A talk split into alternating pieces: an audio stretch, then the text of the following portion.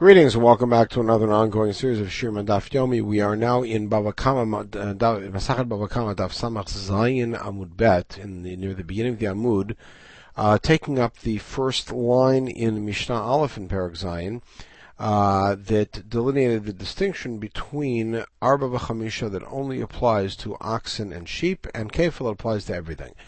Why is it that Arba V'chamisha only applies to oxen and sheep? Nelef shor mishabat, as we saw at the end of the fifth chapter, perhaps just as when the Torah says shor in the context of Shabbat, in the context of bor, in the context of several other things, we understand it to be referring really to and to Kilayim, to be referring to any animals. Why don't we say the same thing here? Mah lan chayava of k'yotzei bahen. And therefore it should be the case that if you steal an animal and slaughter it or sell it, that you have to pay 4 or 5 times the amount. Now, of course, had we gone any further, we would have to decide what would be the default, 4 times or 5 times. And that is one of the problems, because the Torah here distinguishes between oxen and sheep, but we don't get that far. Amarava, Amarkra, Shorvase, Shnei Paimim. If you look at the pasuk on the page, you'll see it says, Ki ignov ish shor ose, utvachom rocha, mishal akarish lemitachar haShor, rovetzon tacharaseh. So Shorvase are written twice. Now Shorvase, in midiachrinilo, it's there to tell you only those. So Amri, in the Beit Midrash, they suggested, hey miyater, which one do we consider to be extra that tells us that it's there to limit it? Ile Mashova said to say for miyater, if you say the one at the end is extra because you wanted the nichtav rachmana ki ignov ish oseh utvachom rocha mishal akarish lemitachtav rovetzon tachtav, that's how you wanted to read. If the Torah wrote it that way, havmina, I would have thought, by ishlume tisha lechol achad vechad. I would think you would say pay 4 plus 5, not 4 or 5. But that's not true because it says tahtav twice, so that separates them. The answer is that one of them is extra. And I would know that it means 4 or 5. The answer is no. We need tahtav for different drash.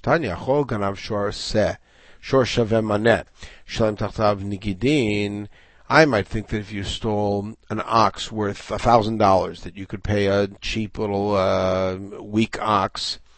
Tachtav. That's what it says tachtav, meaning you have to replace it with an ox of equal value, or 4 or 5 times them. So duration miyatar can't be that shorvase at the end or miyatar, because it would not have been enough to say tachtav, because I still would have thought that you'd have to pay 9 times as much, and the extra tachtav is there for the other drasha. It must be shorvase at the beginning. Now,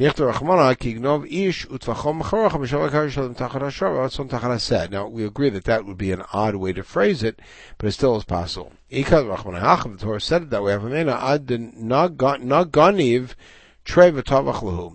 We would think that if you take a look at the way that we suggest writing it, if a man steals, and he has to pay 5 for this and 4 for that, you'd think it only applies if he steals both and shechts them. But no, it says utvachoktiv. He shechts it in the singular. Lachad ve'eima. I could still say adan goniv tarvayu, and this is a strange havmina umazbin lahu, that he has to steal both and then sell them.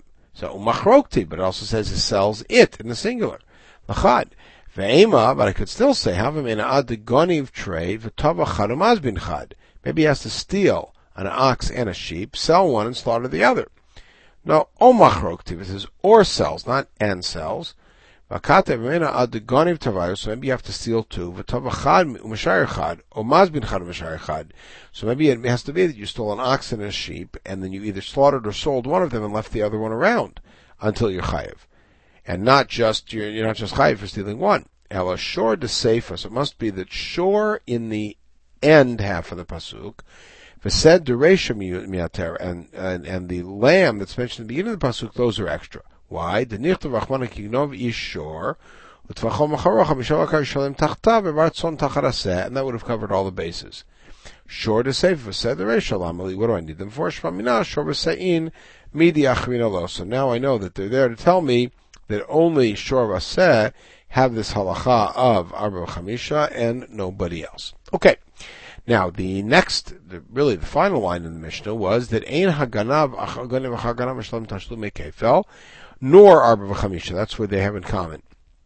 Amar Rav Loshanu Elifnei Yeush. Rav says that this halacha that the Mishnah states, which is that if B stole from A, and then C is a ganav, steals from B, that C does not pay kefal to B pays kefal to A, C pays keren to B. That's only true if A never had yeush. The original owner never had yeush, never despaired of getting his item back. Aval achar yeush kna'o ganav rishon. But if A really had yeush, then B now acquires it. When C steals it from B, C now owes kefal to B. That's Rob's statement. We're going to address this now. We'll spend the rest of this podcast addressing it. Amrav Sheshet, Amina Kinam Shachi Rav Amar Lahashmata. Rav must have been half asleep when he said this. Literally, he must have been dozing and sleeping when he said this. It's a common phrase that Rav Sheshet uses when he wants to challenge Rav, and he says that Rav couldn't have meant it because he wouldn't say something like this to Tanya. Why? Amar Rabbi Akiva. We have a brayta. Rabbi Akiva says, why did the Torah impose such a heavy fine when you stole and then you either slaughtered or sold the animal? So it says you have to pay 4 or 5 times as much.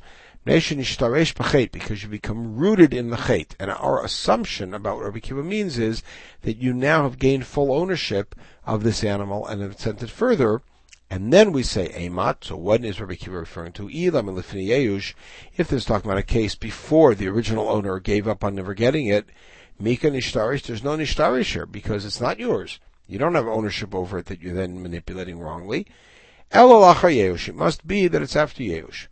Now, if that's the case, so you're saying that you're only archaiv Arba V'chamisha after Yeush. If you think Yeush itself is a kinyan, why would you pay that? After all, you're shechting or selling your own animal. You should have to pay kefal for stealing, but not Arba V'chamisha. Amri kid Amar Rava. So we'll see later on that Rava suggests in a parallel discussion Nishtarish b'chet that Rabbi Kiva meant was not a legal category of saying you now own it and now you're really rooted in owning this forbidden fruit, as it were, but rather you've done a bad thing and then did another bad thing. In other words, you stole it and then you slaughtered it instead of returning it. So that has nothing to do with ownership. It's the same answer we'll give here. Later on, we'll see where Rav originally said this. Now, Toshma, let's see another attack on Rav's position that says that Arba V'chamisha is only after Yeush, that the second Ganav does not pay kefal to the first Ganav, does pay kefal to the first Ganav if there was already Yeush when he stole it. That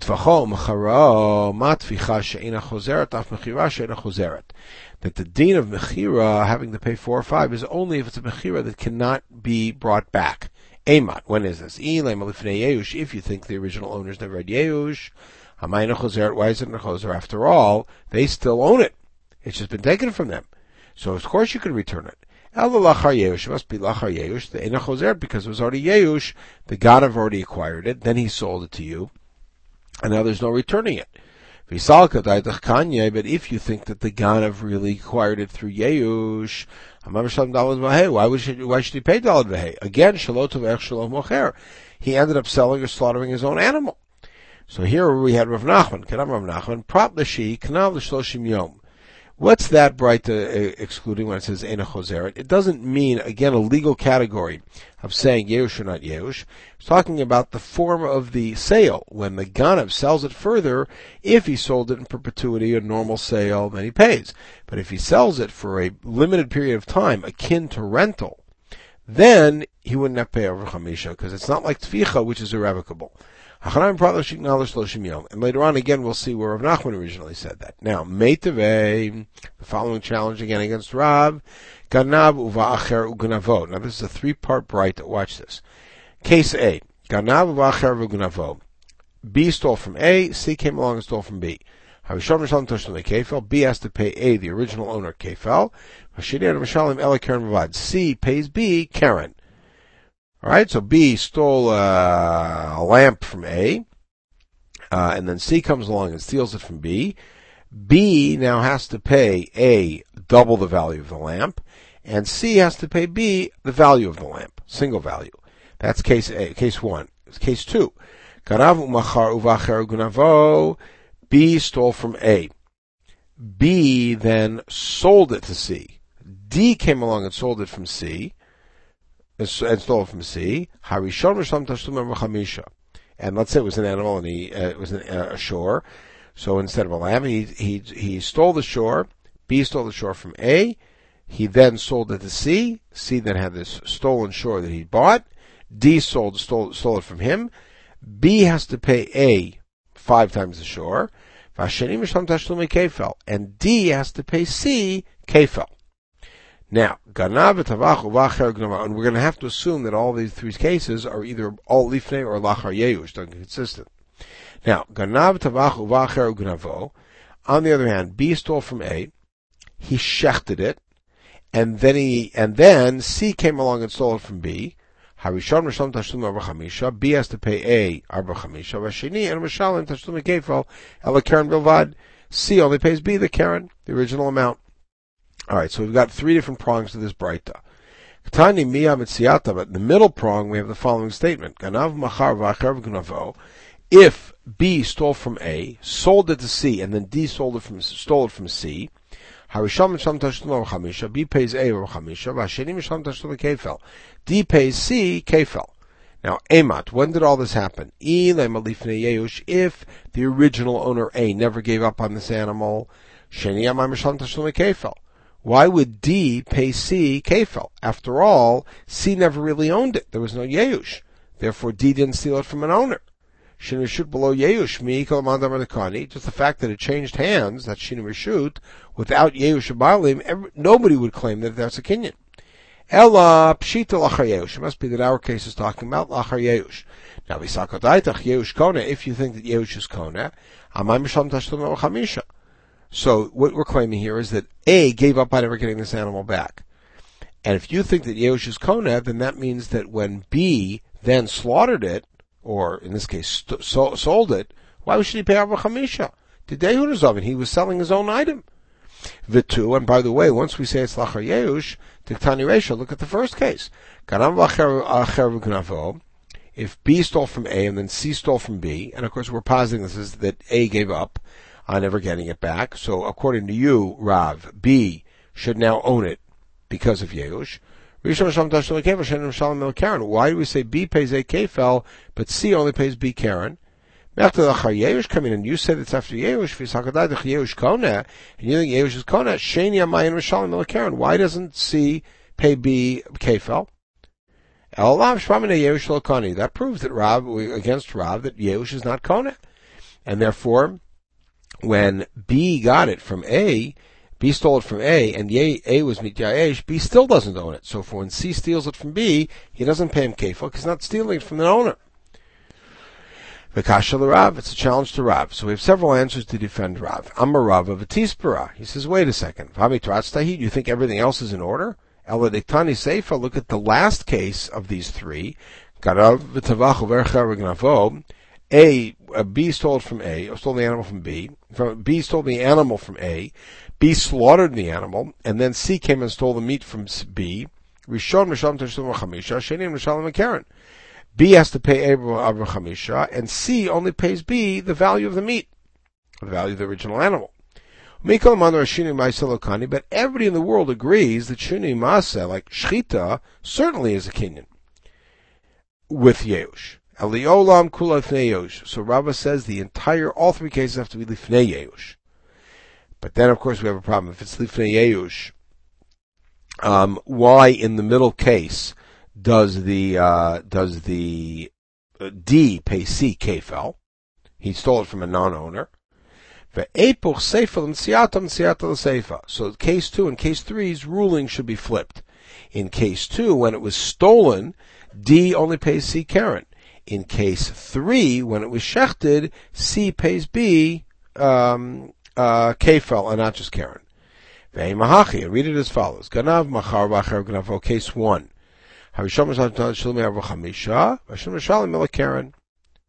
The first guy has to pay the second guy. The guy who stole, the B who stole it, has to pay Arba V'chamisha, and C who stole it from him only pays Karen.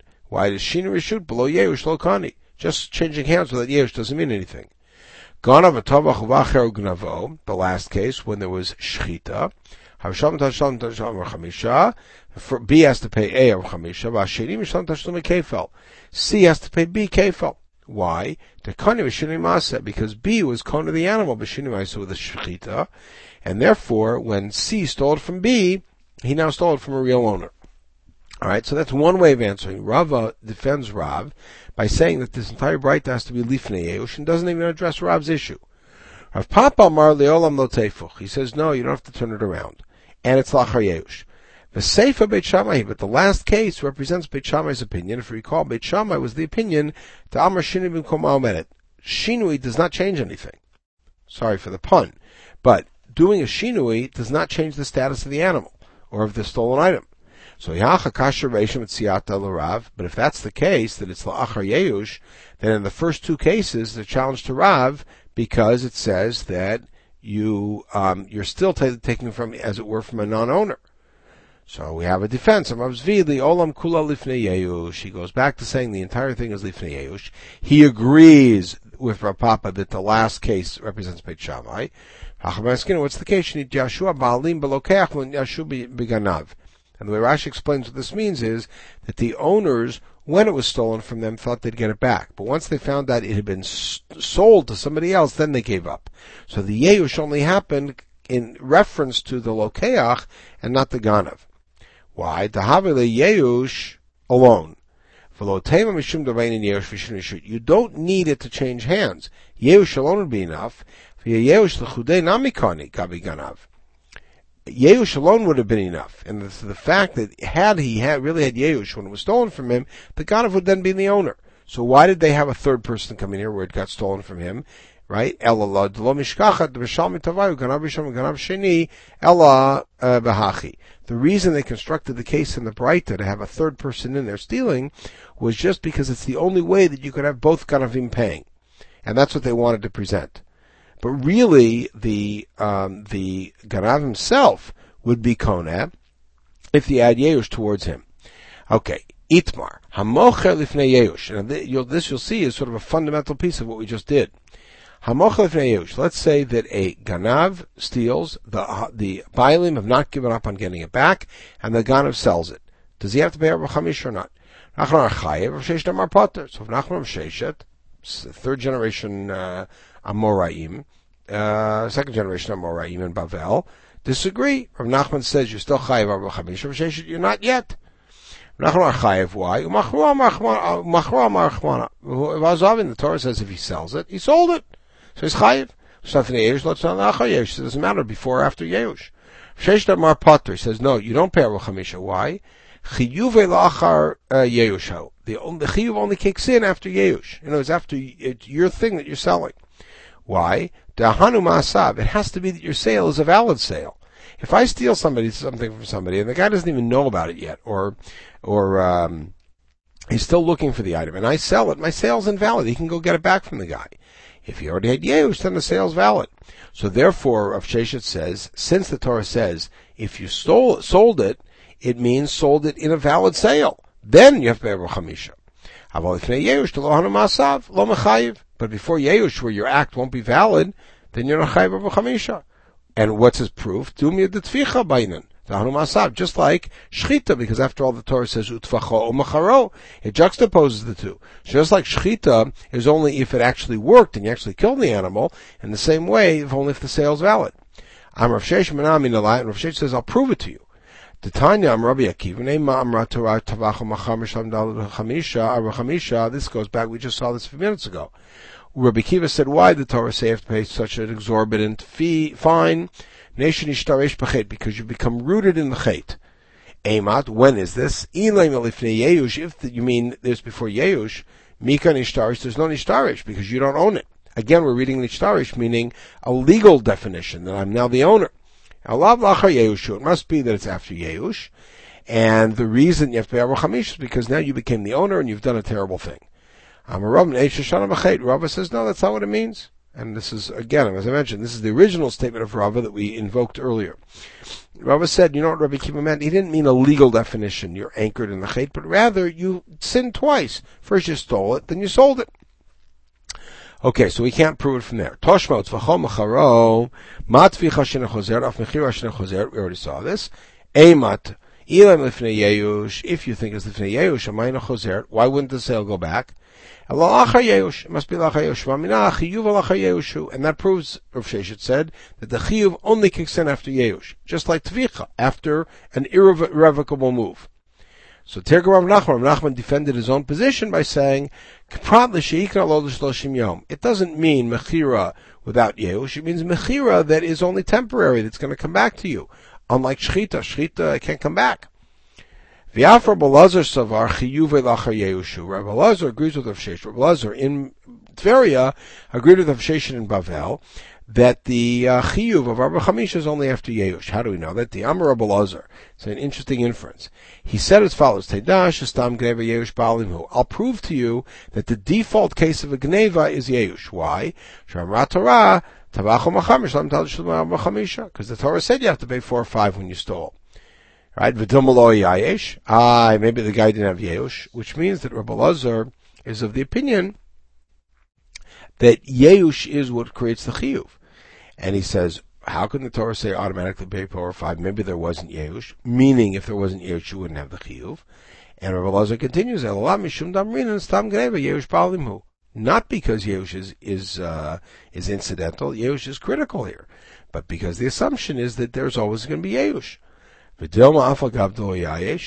maybe the Torah means even if there wasn't yeush, you still have to pay 4 or 5, like Nachman says. Don't think so. Why? Because again, mechira and shechita are parallel. Just like shechita, it's a valid shechita. It has to be a sale. It's a valid sale. Without yeush, it's not a valid sale. If it's before yeush, I steal something from you and you're still looking for it and I sell it to another guy, it's not a valid sale. And you can come and collect it from the guy. But maybe the only time the Torah says you have to pay 4 or 5 is when we actually heard that you were mit yayish and you said, I'm never going to see it again. So don't think so. Shchita,